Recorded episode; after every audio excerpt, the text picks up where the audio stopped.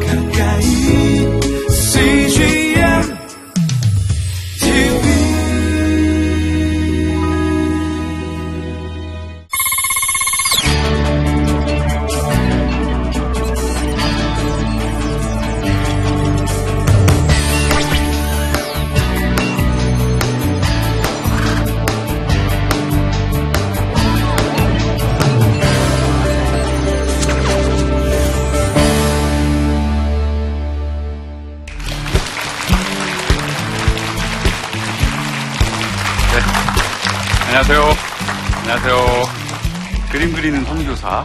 용욱 작가라고 합니다.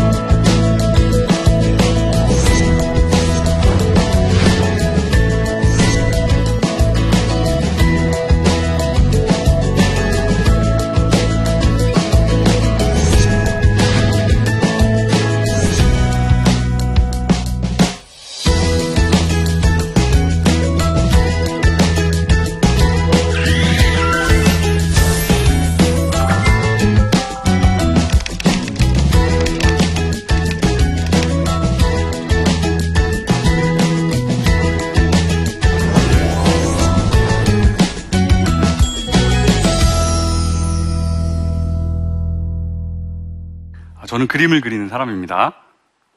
기독교 출판 작가로 활동을 하고 있고요. 출판 분야에서 일러스트레이터로 활동하고 있습니다. 음, 내 마음이 멈춘 그림 묵상, 붉은 고래를 찾아서 환승역 이런 책들을 출간했습니다. 그렇게 유명하진 않지만 그래도 열심히 활동하고 있습니다. 근데 저한테는 또 하나의 정체성이 있습니다. 그것은 선교사라는 정체성입니다. 저는 YM 한국명으로는 예수전도단이라는 선교단체에서 간사로 사역하고 있습니다. 그림을 그리고 또 선교사로 사역하고 그러다 보니까 그림으로 선교하는 것 이것이 저한테는 좀 자연스러운 조합의 과정이었던 것 같아요. 그래서 아, 오늘 주제에 맞게 복음 그림으로 통하고 그림으로 전하다. 제가 그림으로 선교했던 이야기들 아, 그림을 보시면서 함께 좀 나누도록 하겠습니다. 저에 대해서 여러 가지 설명을 드리는 것보다는 제 그림을 보면서 같이 이야기를 나누는 것이 조금 저에 대한 이해를 더 도울 수 있을 것 같아요. 그림을 보면서 같이 이야기하시죠. 기도는 듣는 것입니다. 라는 주제로 제가 그렸던 그림입니다.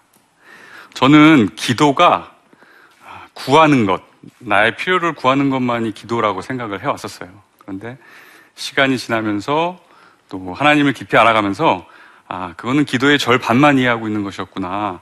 기도는 절반은 물론 우리가 필요한 것을 하나님 앞에 절실하게 구하는 것이지만 나머지 절반은 또 그런 거 하나님은 우리한테 뭘 원하시는지를 듣는 것. 그래서 기도는 구하는 것 그리고 듣는 것 모두를 합쳤을 때 기도하는 것이다라는 것을 성장을 통해서 알아갔던 것 같아요. 그래서 기도는 듣는 것입니다라는 그림을 그렸었습니다. 저 보시면 어, 왼쪽에 보이는 분이 예수님이시고요. 오른쪽에서 경청하고 있는 사람이 인간을 상징합니다. 저의 얼굴하고도 조금 비슷하죠? 그리스도인의 평안이란 이란 그림입니다. 전쟁터에서 참호를 지키고 있는 한 병사가 잠시 군화를 벗고 따뜻한 커피 한 잔을 마시고 있는 모습입니다. 아, 그리스도인의 평안이라는 게 정말 뭘까라고 고민을 하면서 그렸던 그림입니다. 저는 이 평화로운 것과 평안한 것을 잘 구분하지 못했던 것 같아요. 평화로운 것은 아무 문제가 일어나지 않는 것이죠. 아무 갈등도 없는 것이 평화로운 것이에요. 그러면 이 세상에서 가장 평화로운 사람은 누굴까요? 그렇죠. 죽은 사람이죠. 제일 평화로운 사람입니다. 근데 평안은 조금 다른 것 같아요. 평안은 굉장히 치열한 상황 속에서도 안전하게 느끼는 것이에요. 삶은 굉장히 치열하지만 그 속에서 내 자신이 하나님으로부터 오는 안정감을 느낄 때 평안이라고 말하는 것 같습니다. 그리스도인의 평안이라는 것은 우리가 생각하는 릴렉스한 그런 분위기가 아니라 저는 전쟁터 한가운데서 느끼는 따뜻한 커피 한 잔 같은 것이 아닐까 그런 걸 생각하면서 그렸던 그림입니다. 다음 그림은요. 나의 리더를 위해 기도하고 계십니까? 라는 그림입니다. 제일 앞에 깃발을 들고 어떤 분이 사람들을 막 끌고 가고 있어요. 어디로 가고 있죠? 네, 낭떠러지. 벼랑 끝으로 가고 있죠? 이 그림 하나만 봐도 우리가 왜 리더들을 위해서 기도해야 되는지 알 수 있습니다. 아, 요즘 따라 점점 더 리더들을 위한 비판의 목소리는 커지는데 기도하는 시간은 좀 주는 것 같아요. 저 자신부터도 좀 그렇고요. 그래서 비판을 좀 줄이고 기도하는 시간을 좀 늘려야 될 필요가 있습니다. 아, 리더가 정말 중요한 것 같아요. 리더가 우리를 어떻게 인도하느냐에 따라서 낭떠러지로 갈 수도 있고 푸른 초원으로 또 갈 수도 있는 거니까요. 하나님은 아버지이시다. 무슨 말이 더 필요하려? 라는 그림입니다. 아, 결국 제가 그림을 그리는 근본적인 목적은 하나님과 우리가 아버지와 자녀로서의 관계, 그리고 그 관계의 친밀감을 유지하고 또 하나님을 더 깊이 알아가는 것. 그거, 그런 관계와 관련된 메시지를 전하기 위해 그림을 그리는 것이라서 사실 이 그림 안에 제가 그림을 그리고 있는 이유가 다 들어가 있습니다. 어, 지난 10년 동안 기독교 출판 쪽에서 이렇게 계속해서 그림을 그려왔어요. 제 그림은 뭐 별로 그렇게 화려한 것도 아니고 색이 막 많이 들어가 있지도 않아요. 부탄자로 하고 복사용지 하나만 있으면 어디서든 그릴 수 있어요. 그래서 저는 아주 몸값이 또 낮은 작가이기도 합니다. 어, 오랫동안 작업을 해오면서 음, 계속해서 그림으로 어떻게 하면 전도하고 또 하나님을 전할 수 있을까가 자연스러운 제 고민, 숙제였던 것 같아요. 작년에는 처음으로 전시회를 해보게 됐습니다. 제 개인 단독 전시회는 아니었고요.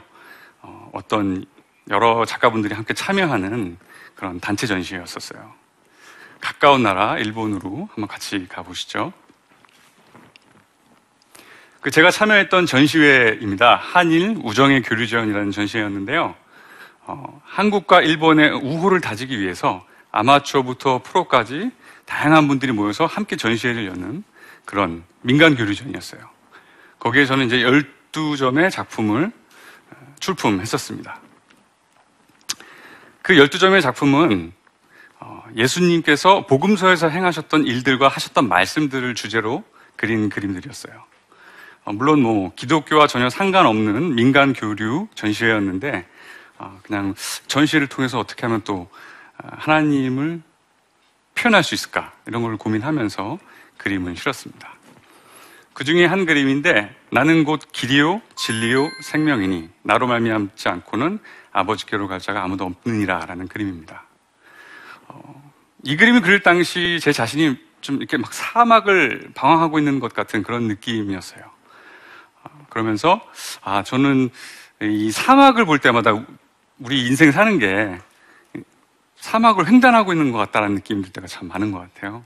사막이 뭘로 구성이 되어 있죠? 모래로 구성이 되어 있죠. 아, 강한 바람이 한번 불면 없던 모래 언덕이 생겨나고 또 있었던 언덕은 사라지고 비가 오면 없던 강물이 다음날 생긴대요. 그게 사막이라고 합니다. 이렇게 수시로 변하는 지형 속에서 지름길을 찾고자 하는 그런 우매함이 아니라 방향을 정확히 잡으려고 하는 마음이 참 중요한 것 같아요. 물론 뭐 그 방향은 하나님의 말씀이겠죠. 예. 이 사막을 통과할 때에는 방향, 이 프로그램 제목처럼 나침반이 필요합니다. 예. 그런 걸 생각하면서 길이 되신 예수님과 함께 사막을 횡단하고 있는 여행자의 모습을 그린 그림입니다. 길, 이 길로 가면 되나요? 하고 이렇게 물어보고 있는 거예요. 그러면 예수님께서 그쪽으로 가라. 이렇게 얘기를 해주시는 거죠. 또 복음서에 나와 있던 니고데모의 회심을 보면서 그렸던 그림입니다. 아, 니고데모라는 인물은 예수님의 제자였던 사람 중에 한 명이었는데 당대 최고의 지성인이었죠. 그렇죠? 어, 보시면 이제 예수님이 어떤 지성인의 책상 앞으로 찾아오신 모습이 보입니다. 그리고 그 지성인이 예수님 앞에서 무릎을 꿇고 있어요. 근데 재미있는 것은 저 두 인물은 굉장히 작고 뒤에 보이는 배경의 서재는 매우 크다는 것이죠. 그런데 아, 이 그림을 통해서 표현하고 싶었던 건 그거였던 것 같아요. 아무리 많은 지식과 학식을 쌓아도 믿음은 결국 하나님이 우리한테 그냥 주셔야만 선물처럼 받아야만 우리가 얻을 수 있는 것이 믿음이다라는 그런 이야기를 통해 이 그림을 통해서 하고 싶었던 거였습니다. 그래서 저 많은 학식과 지식 속에서도 예수님이 우리한테 직접 찾아오시지 않으면 우리가 예수님을 만날 수 없습니다. 믿음은 선물입니다. 이런 이야기를 하고 싶었던 것 같아요. 나는 포도나무요, 너희는 가지니. 그가 내 안에 내가 그 안에 거하면 사람이 열매를 많이 맺는다.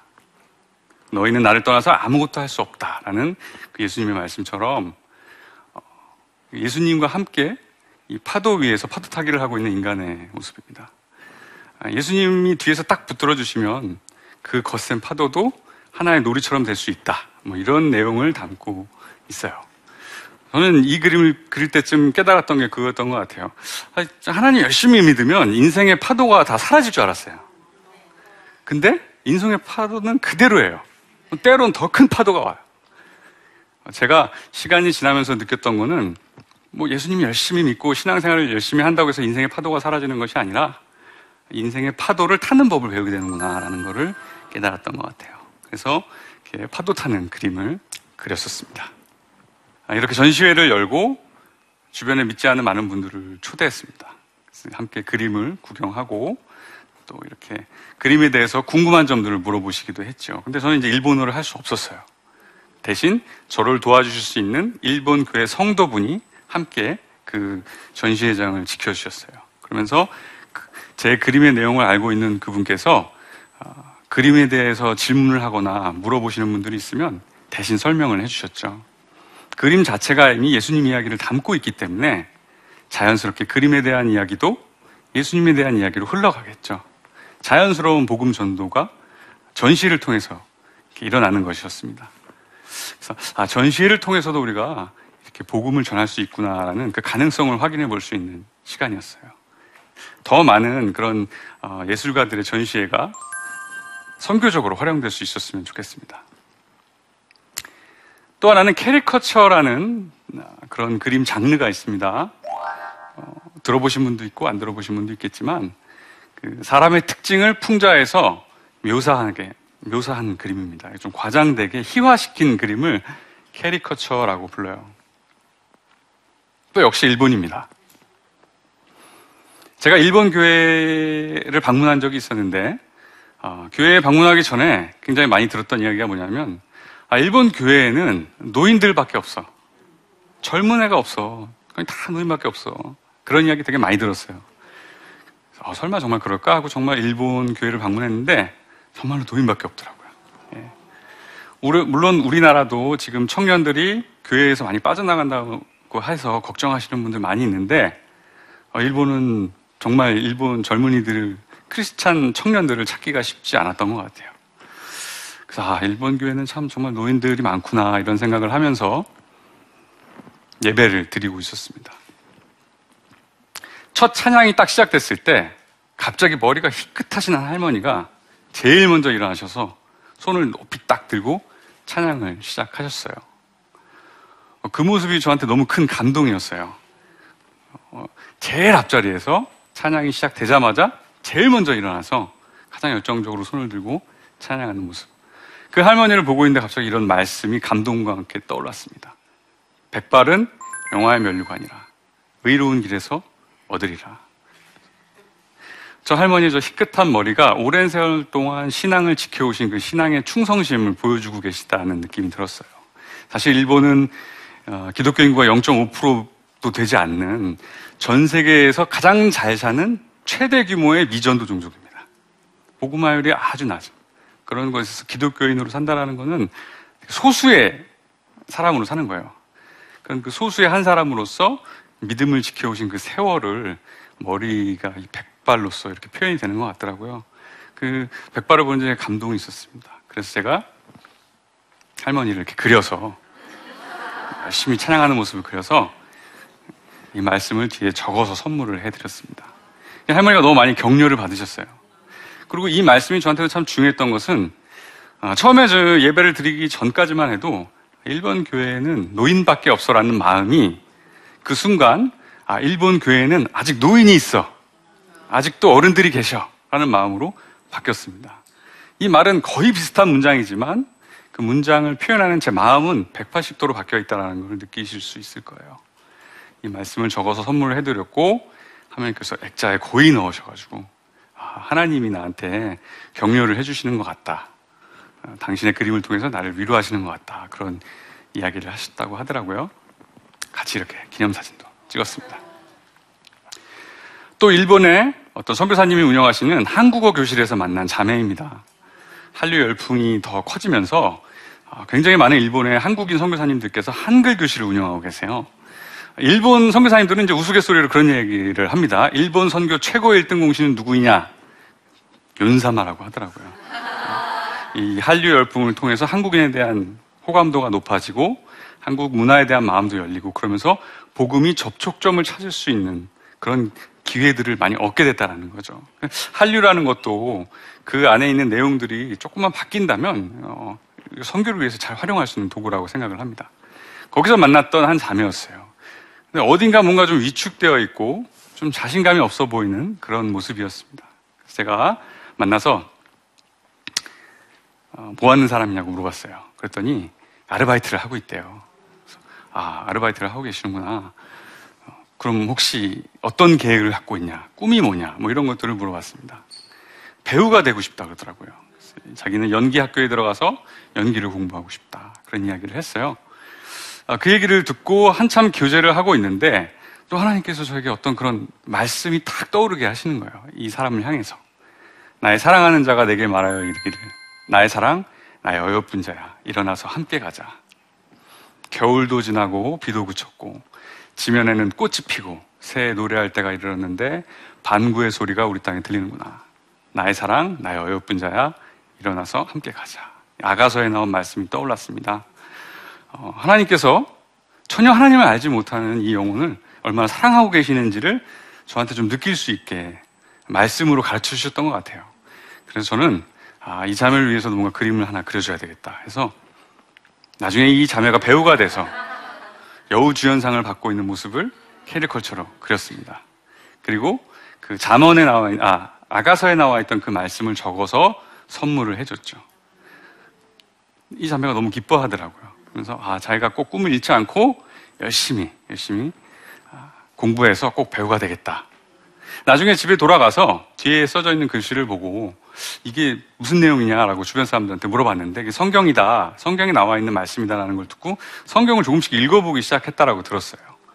제가 뭐 어, 복음 전도를 정확하게 직접적으로 한 것은 아니었지만 어, 언젠가 이 사람이 정말 복음을 받아들이는 그날이 있을 거라고 믿습니다. 그때에 자신의 그 신앙 여정을 돌아보면서 아, 내가 어떤 그리스도인에게 이런 그림 선물을 받았었지. 뭐 이렇게 되새겨 볼 수 있다면 그것만으로도 그림이 할 수 있는 역할은 충분히 한 것이라고 그렇게 생각을 합니다. 아, 돌아보면 굉장히 많은 사람들 그렸어요. 청년들도 그리고 애들도 그리고 외국 애들, 뭐 중국 애들, 한국 애들, 아줌마, 할머니, 아저씨, 가족 되게 많은 사람들을 그려줬습니다. 너무 많이 그려서 지쳐있는 모습을 약간 코믹하게 설정으로 찍은 사진입니다.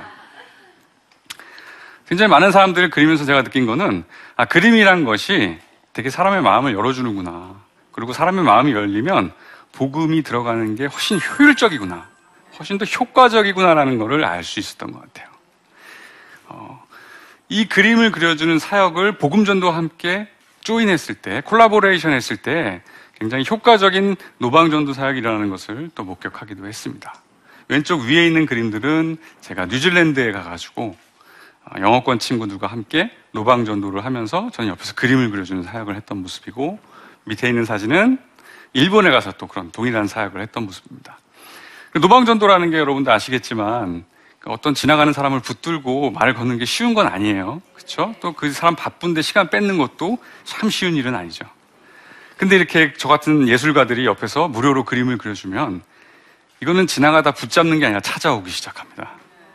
찾아오기 시작하면서 어, 제 앞에 딱 앉아서 적어도 20분에서 25분, 얼굴이 좀 크신 분들은 30분까지도 그림을 그려드리는 그 시간 동안은 꼼짝없이 제 앞에서 기다리셔야 돼요. 그때가 골든타임입니다. 그때 복음을 전할 수 있는 친구들 옆에 들어가고 그 나라 언어로 할 수 있는 한국인 2세들이 같이 협력해서 복음을 전하는 것이죠.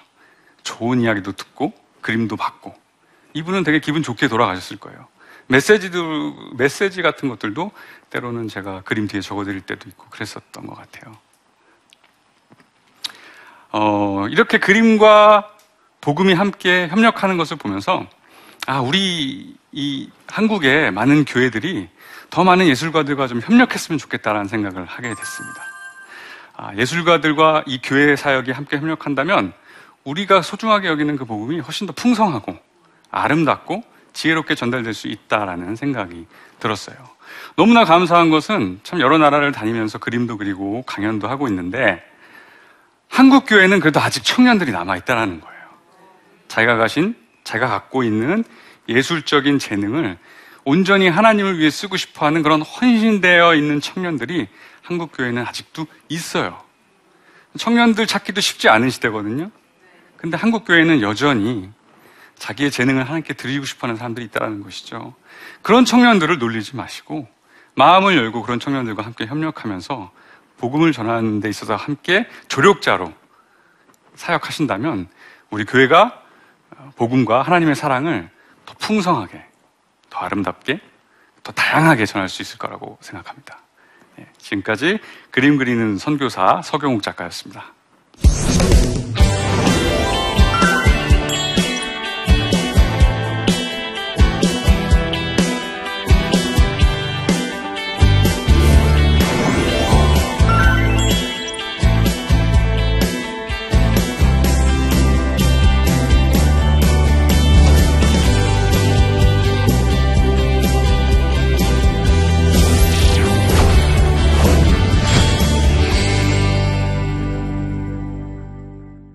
네, 강의를 잘 들어주셔서 너무 감사합니다. 이제 여러분들이 써주신 Q&A를 하나하나 읽고 답하는 시간을 좀 가져보도록 하겠습니다. 주로 작가님은 어디서 영감을 얻어서 작업을 하시나요? 네. 처음에 저를 소개할 때 말씀드렸듯이 저는 그림 그리는 선교사입니다. 저는 예수전도단이라는 선교단체에서 어, 선교사역을 하고 있고요. 아, 당연히 그렇기 때문에 선교사역이 저한테는 무한한 영감의 원천입니다. 사역을 하면서 얻는 아이디어들이 거의 대부분이라고 보시면 됩니다. 특별히 사역을 하면서 제가 실수하면서 얻는 아이디어들이 절대적이라고 보시면 됩니다. 다음 질문은요. 그림 그리는 선교사가 되신 계기는 어떻게 되시나요? 네. 어, 여러분들 이해하실 수 있으실지 모르시겠지만 저 같은 그림 그리는 사람 혹은 음악을 하시는 분들, 무용을 하시는 분들, 약간 예술적인 분야에 몸담고 있으신 분들은요. 기본적으로 표현에 대한 욕구가 있어요. 뭔가를 표현해야 되는 사람들인 거예요. 하나님 그렇게 만드셨어요. 그래서 어, 저도 하나님을 깊이 만났던 순간부터 어느 날부터인가 그냥 하나님을 표현하고 싶더라고요. 그건 누가 시켜서 하는 것이 아니라 그냥 예술가적 그런 어떤 본능에 의한 것이었죠. 그렇게 하나님과 첫사랑에 빠지면서 느꼈던 은혜들을 표현하고 그 표현들을 제 개인 블로그에 올리기 시작했는데 그것을 참 재미있게 보신 한 출판사 관계자분께서 어, 그림을 연재할 수 있게 어떤 작은 큐티책을 발간하는 출판사와 연결해서 그림을 연재할 수 있게 기회를 주셨고 오랫동안 연재를 하면서 자연스럽게 책도 출간을 하게 됐습니다. 어, 그림을 그리는 것을 자꾸 표현을 하고 갖고 있는 것을 표현하고 사람들과 나누고 이랬던 행, 동을 하다 보니까 자연스럽게 어, 그림을 그리는 그런 기회를 얻을 수 있었던 것 같아요. 그리고 또 한편으로는 선교 사역을 하고 있었죠. 당연히 선교 사역과 그림을 그리는 게 자연스럽게 그냥 어우러질 수밖에 없었던 것 같습니다. 캐리컬처를 통해 만난 사람들 중 가장 기억에 남는 사람이 있다면? 이라는 질문이네요. 되게 많은 분들이 계시는데, 아, 정말 딱 한 분을 꼽자면 제가 한 5, 6년 전에 뉴욕에서도 잠깐 사역을 한 적이 있었습니다. 거기서 만났던 어떤 아주머니였어요. 백인 아주머니. 아들이 어, 뭐 때문에 실망했는지 모르겠지만 교회로부터 어떤 상처를 받고 교회를 예수님을 떠났어요. 그리고 돌아오지 않고 있는 아들이 있었습니다. 그 아들 이야기를 들으면서 어, 그 아들이 어떻게 생겼는지는 제가 전혀 모르지만 그냥 하나님이 주신 은혜대로 그 아들이 예수님께 돌아오는 모습을 그려서 선물해 드렸어요. 굉장히 큰 위로와 격려를 받고 그림을 보면서 막 제 앞에서 눈물을 흘리시던 적이 있었거든요. 아마 그때쯤에 저도 아 앞으로 이런 일을 더 많이 해야 되겠다. 그 감동을 받았던 것 같아요. 어, 떻게 보면 제 사역의 첫 시작이었던 그 분이 어, 저한테 있어서는 좀 가장 기억에 남는 한 분입니다. 그림으로 선교를 한다라는 것은 좀 특별한 예술가들에게만 한정되어 있는 이야기로 느끼실 수 있겠지만 저는 예술성이라는 것은 결국 하나님의 성품 중에 하나라고 생각합니다. 하나님이 이 땅 창조하셨잖아요. 우리 안에 그림이 아닌 다른 형태로도 굉장히 많은 예술성들이 이미 내재되어 있다고 생각합니다. 우리- 우리는 하나님을 닮은 형상이잖아요. 그렇죠? 여러분들만의 예술성이 분명히 있을 거거든요. 여러분들이 그런 예술성들을 찾아내고 발견해서 그것을 가지고 복음을 나누고 하나님 사랑을 전하는데 사용하신다면 여러분 모두가 그림으로 혹은 그 외에 무엇으로도 복음을 전하고 계신 예술 선교사라고 이야기해 드리고 싶습니다. 강의를 강의를 들어주셔서 정말 감사합니다.